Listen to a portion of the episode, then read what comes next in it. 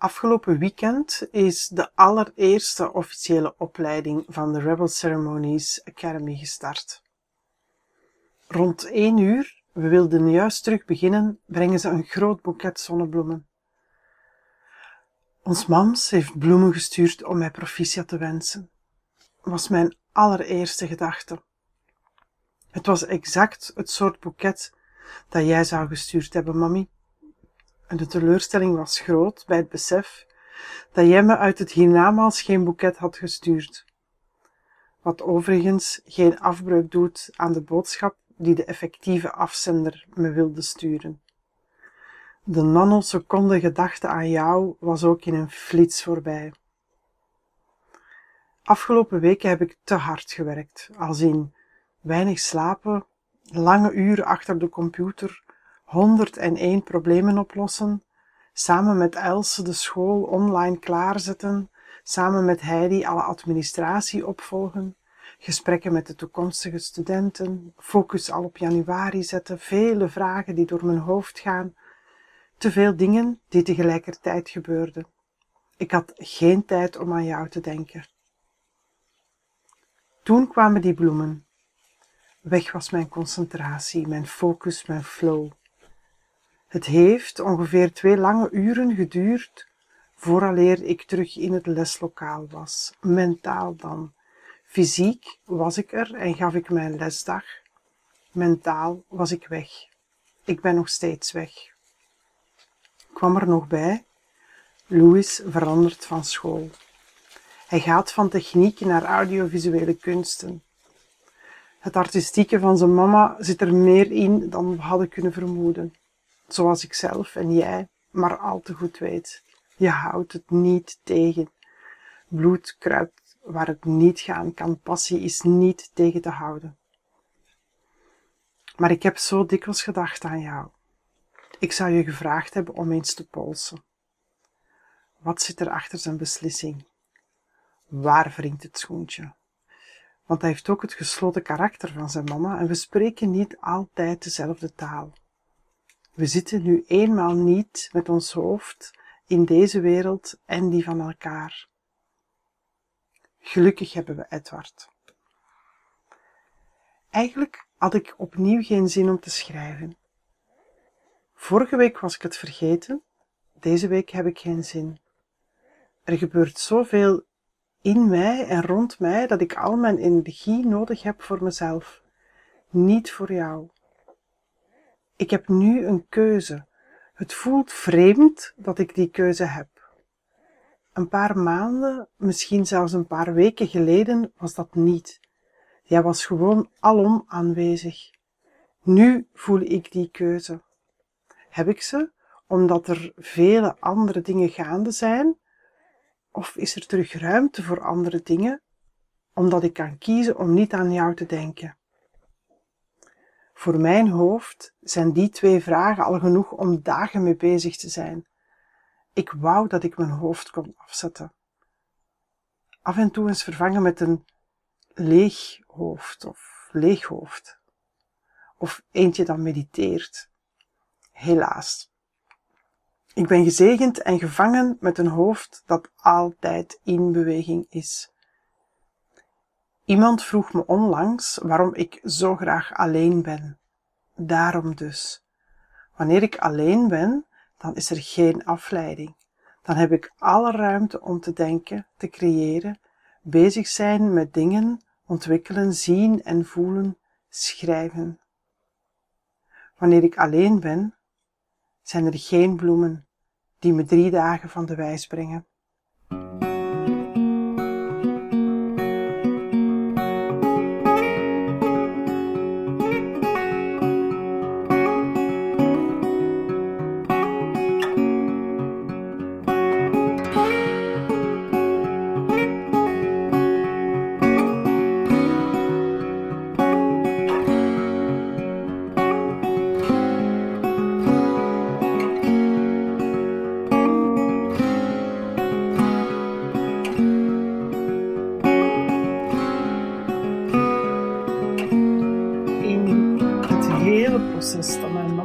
Heeft meegemaakt en dat wij als familie ook meemaken. Want natuurlijk, als iemand ongeneeslijk ziek is, dan draait het voor een groot stuk om degene die komt te overlijden.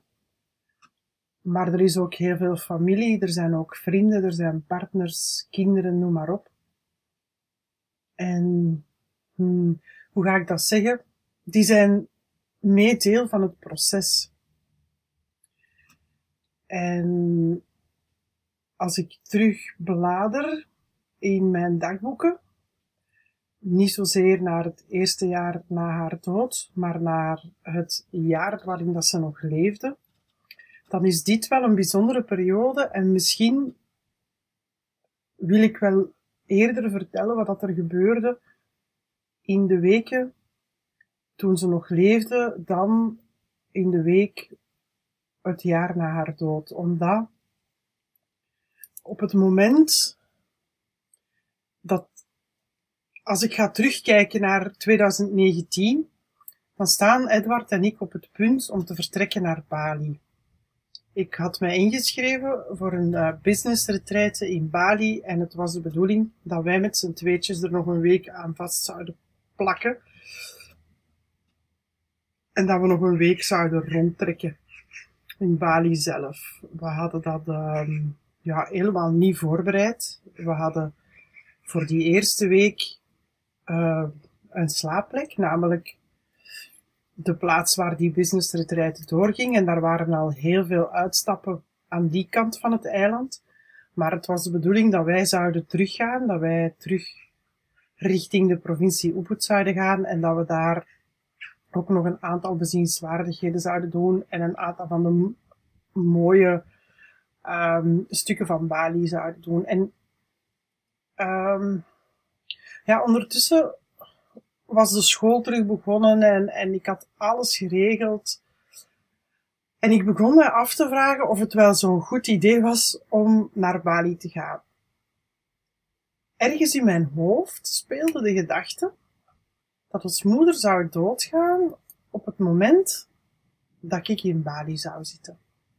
Het was echt een angst. En ik heb toen een speciale reisverzekering genomen die ervoor gezorgd, of die ervoor zorgde dat niet alleen ik als rechtstreekse nabestaande zo snel en zo veilig mogelijk thuis zou geraken in geval van nood, maar eigenlijk het hele reisgezelschap. En dat kostte echt vijf keer niks. Uh, ja, en we zitten in Bali.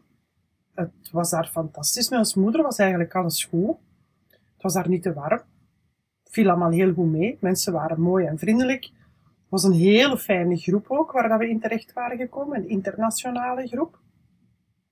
Heel meelevend en heel begaan met mijn verhaal. En we zijn daar ongeveer een week en buiten de wat moeizame verbinding met het thuisfront kom ik toch een beetje tot rust. En op een bepaald moment word ik gevraagd om een huwelijksceremonie te doen voor een koppel uit Amerika, die sowieso zouden trouwen in Amerika zelf, maar zij wilden eigenlijk een spirituele huwelijksceremonie. Ja, en uiteraard was de plek waar dat wij zaten in Bali, was dat echt wel de ideale plaats om dat te doen.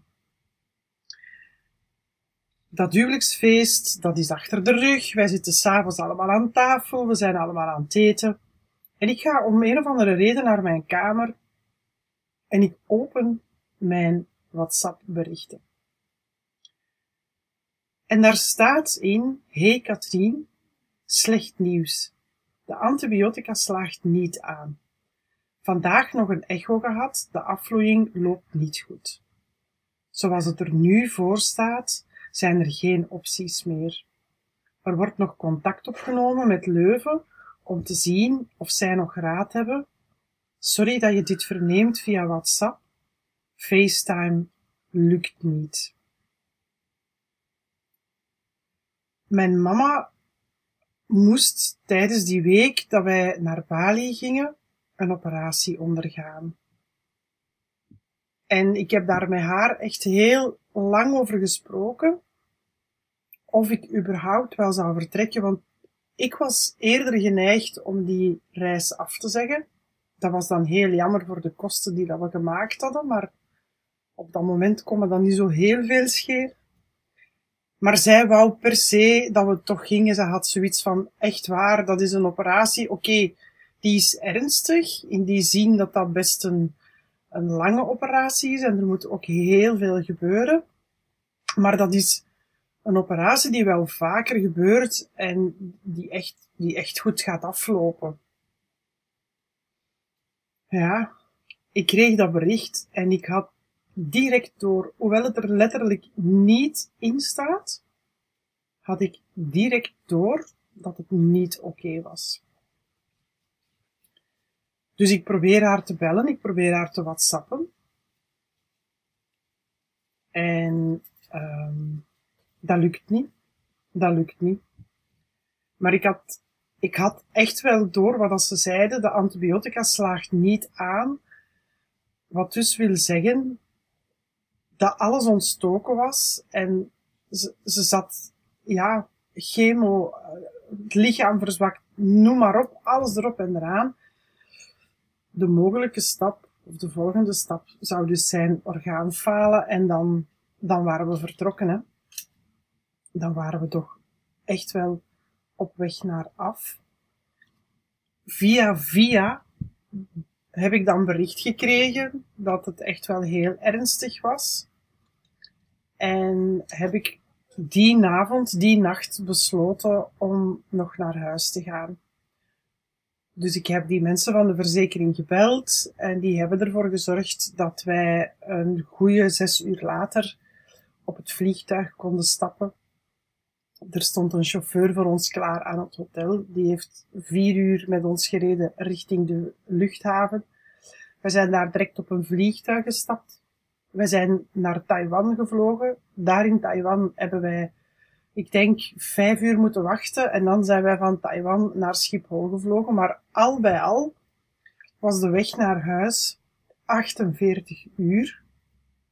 En dat zijn 48 uren waarin ik niet wist of mijn mama nog leven zou, of, ik of zij nog zou leven op het moment dat ik op Schiphol zou landen of niet. Dat zijn 48 uur waarin ik niet geslapen heb. Ik stond stokstijf van de adrenaline. En ook op de luchthaven van Taiwan, waar er goede verbinding was, waar er internet was, waar er wifi was, was het onmogelijk om haar te pakken te krijgen. En het bericht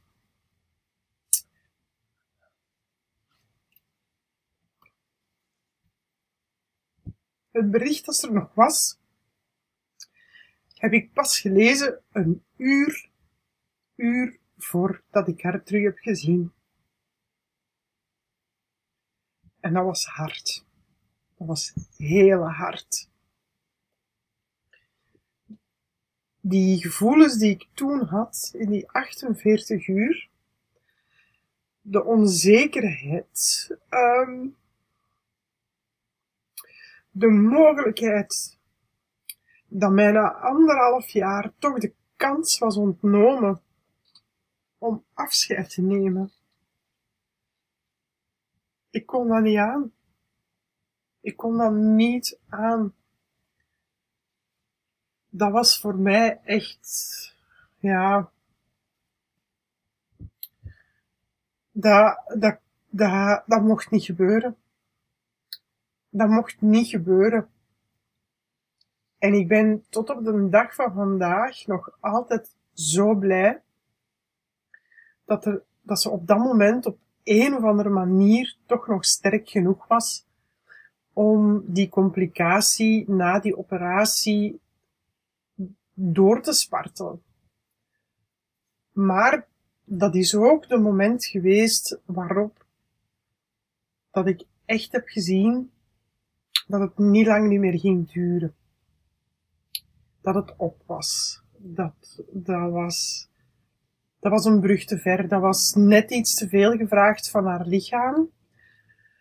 Um, ze had ongelooflijk veel pijn, maar echt heel veel pijn.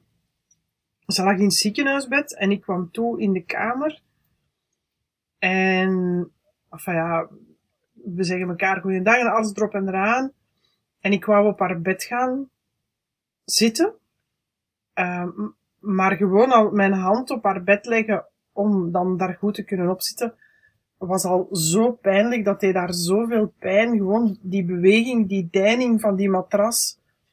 Dat deed zoveel pijn. Dat is, um, ja, ik denk dat dat toch een periode, ik, ik, tot op de dag van vandaag vraag ik mij nog altijd af of dat ze echt niet wist dat dat voor haar dan wel een gevaarlijke operatie zou zijn, dat ze haar dan niet hadden gezegd, of dat zij er zelf voor gekozen had om mij toch naar Bali te laten gaan, omdat ze zich dan schuldig zou voelen, um, omdat die reis niet kon doorgaan, want dat, dat, dat zie ik dan ook wel een beetje in haar, dat ze dat dan heel spijtig zou gevonden hebben en ja, dat ze daar een, een dat ze daar heel ambetant voor zou geweest zijn.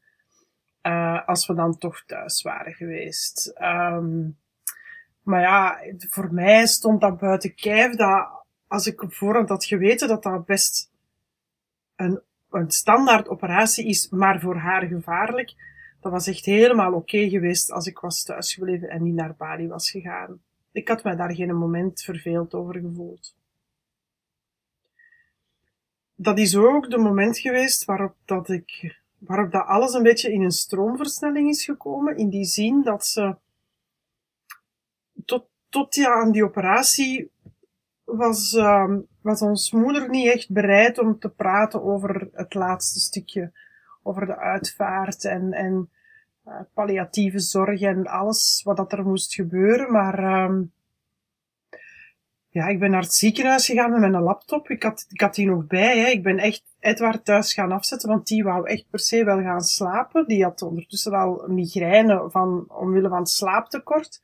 Dus die moest ook echt in bed kruipen. Maar ik had zoiets van, ja, fuck it gewoon. Ik ben al 48 uur wakker. Het kan mij niet schelen. Uh, ik ben op mijn fiets gestapt. Ik heb niet meer met een auto gereden, maar ik ben wel op mijn fiets gestapt. Ik ben van Ekeren naar uh, Sint-Jozef gereden, het ziekenhuis in, um, ik weet het al niet meer, Zoersel zeker dat is, daar in de buurt ergens in ieder geval. En um, ik had mijn laptop meegepakt, ik weet begot niet waarom, maar ik had die gewoon meegepakt. Ja, en dat was ook een van de eerste dingen dat zij vroeg van, heb je je laptop bij? Ik zeg, ja, ik heb die bij. Ze had mij natuurlijk zien binnenkomen met mijn, met mijn rugzakje. En um, die dag letterlijk die dag heb ik samen met haar het hele verhaal geschreven rond haar afscheid. Wat dat zij allemaal graag wou. Welke kiest. Welke muziek. Uh, hoe dat haar kaartje er moest uitzien. Allee, min of meer in richtlijnen. Um, wat dat ze wilde dat er met Louis gebeurde. Um, ja, gewoon alle praktische dingen, maar ook alle emotionele dingen. Ik ben dan s'avonds naar huis gegaan, ben de volgende dag teruggekomen. Ik heb echt twee dagen naast haar bed gezeten met mijn laptop en alles, alles opgeschreven, adressen opgeschreven, noem maar op. En ik merkte ook toen op dat moment dat dat heel veel rust heeft gebracht bij haar. Ze was er daarvoor niet klaar voor, absoluut niet klaar voor, maar op dat moment heeft dat heel veel rust gebracht om te weten dat alles in orde was dat ik ook van alles op de hoogte was. En um, ja, ik kreeg ook dat vertrouwen om alles in orde te brengen. En ik denk dat dat voor haar een extra factor is geweest om dan tot rust te komen en om zich een beetje te, ja, hoe moet ik dat zeggen, om te zakken in het feit dat ze besefte dat het eindig was en dat ze niet voor altijd zou kunnen vechten. En dat de chemo veel meer van haar vroeg dan dat ze misschien tot op dat moment wel voelde, maar voor zichzelf wilde toegeven. En um, ja, dat is een hele rare week geweest. Een hele rare situatie ook. Nu, los van dat verhaal, hè, want ik wilde jullie dat verhaal echt wel doen, om, omdat ik ook wel wil duidelijk maken dat, dat dat we een heel pad hebben bewandeld samen. Uh, mijn mama en ik. Um, en dat dat, dat dat effectief wel, um, dat in die, die laatste periode die rollen ook een beetje omgedraaid waren. In de vorige podcast heb ik verteld dat ik haar mis om, dat ik zoveel dingen aan mijn mama vertelde, privé, maar ook zakelijk. En dat zij een luisterend oor was en, en dat ze mij met heel veel dingen hielp, gewoon door de juiste vragen te stellen. Maar op het moment dat zij ziek geworden is en dat ze effectief ook zichzelf, dat ze zich slecht voelde ook, dan zijn die rollen ook wel wat omgedraaid. En als ik daar nu op terugkijk, hè, op de dag van vandaag, op terugkijk, we zijn um, 7 september, of als ik die, deze podcast maak, uh, ik ben ondertussen thuis, ik ben, ben terug aan het werk enzovoort. Maar als ik daar nu op terugkijk, 2023, naar september 2019, dan zie ik hoe hard dat die rol gaandeweg dat proces veranderd is geweest en hoe dat het luisterend oor en het vragen stellen en het er gewoon zijn voor iemand anders, in dit geval voor haar, hoe dat dat heel langzaamaan gedraaid is, um, en dat die rollen omgedraaid zijn geweest. En dat is iets wat ik zie gebeuren bij mensen die ouder worden ook. Ouder en meer hulpbehoevend. Mijn mama was niet hulpbehoevend in die zin dat zij uh, zo fysieke hulp nodig had, maar vanaf het moment dat zij ziek was, deed ik wel haar bankzaken en haar administratie, omdat ze altijd zei van ja, met mijn chemobrein, dat lukt mij gewoon niet om mij te concentreren en, en um, ja, ik vind dat een mooi proces. Ik ben blij. Ik ben eigenlijk blij dat ik dat proces heb gehad, omdat dat voor mij iets is dat ik ook met haar zou gehad hebben als ze ouder zou geworden zijn. En dat klinkt misschien, ik weet niet hoe raar wat ik nu ga zeggen, maar voor mij voelt dat aan alsof ik een normaal, tussen aanhalingstekens, um, een, een soort van normale laatste fase heb gehad met mijn mama. Heel raar. Maar ik ben daar wel heel erg blij om. Um, wat ik in deze podcast ook nog heel graag wil zeggen, dat is iets over de brief, hè, want uh, in mijn brief vertel ik dat ik bloemen kreeg, zonnebloemen. En dat mijn eerste gedachte was dat die bloemen van haar kwamen, wat dus uiteraard niet zo was, omdat dat niet kon. Uh, maar die bloemen waren van Natasha. Natasha is een van mijn samenwerkingspartners bij Rebel Ceremonies. En um, dat is een gebaar dat mij tot op de dag van vandaag um, heel nauw aan het hart ligt. Omdat Natasha op dat moment, zonder dat ze het wist, exact datgene heeft gedaan wat mijn mama zou gedaan hebben op die allereerste schooldag, die allereerste lesdag liever, van de opleiding ceremoniespreker.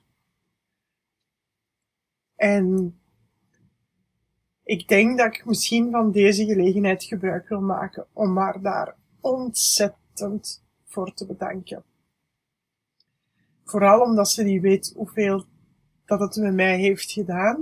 Ik ben daar een paar dagen niet goed van geweest, maar dat doet geen afbreuk aan, um, aan dat gebaar en aan die attentie en aan die directe lijn die ze daardoor heeft met mijn mama. Dus um, shout out to you, Natasha. Um, ja, dat was een beetje, dat is het verhaal van, allee, ik wilde jullie, ik vertel in mijn podcast over het jaar na haar overlijden, maar ik voelde dat ik voor vandaag dat verhaal moest doen van Bali en van het ziekenhuis, omdat dat echt een kentering is geweest. Dat is echt een omslagpunt geweest. In het jaar waarin ze nog leefde, in 2019, maar het is ook een omslagpunt geweest in het jaar na haar dood, in 2020. Want net zoals ik op dat moment dat we beseft hebben van we gaan naar het einde toe, zijnde het overlijden van mijn mama, is het een jaar later ook het omslagpunt waarin ik besef, we gaan naar het einde van dat eerste jaar toe. En dat voelde ook wel een beetje aan als het einde van een eerste jaar van hele intense, heftige rouw. En met deze woorden ga ik de podcast stoppen. En ik hoor jullie, ik hoor jou graag terug volgende week. Tot volgende week dus. Bye bye.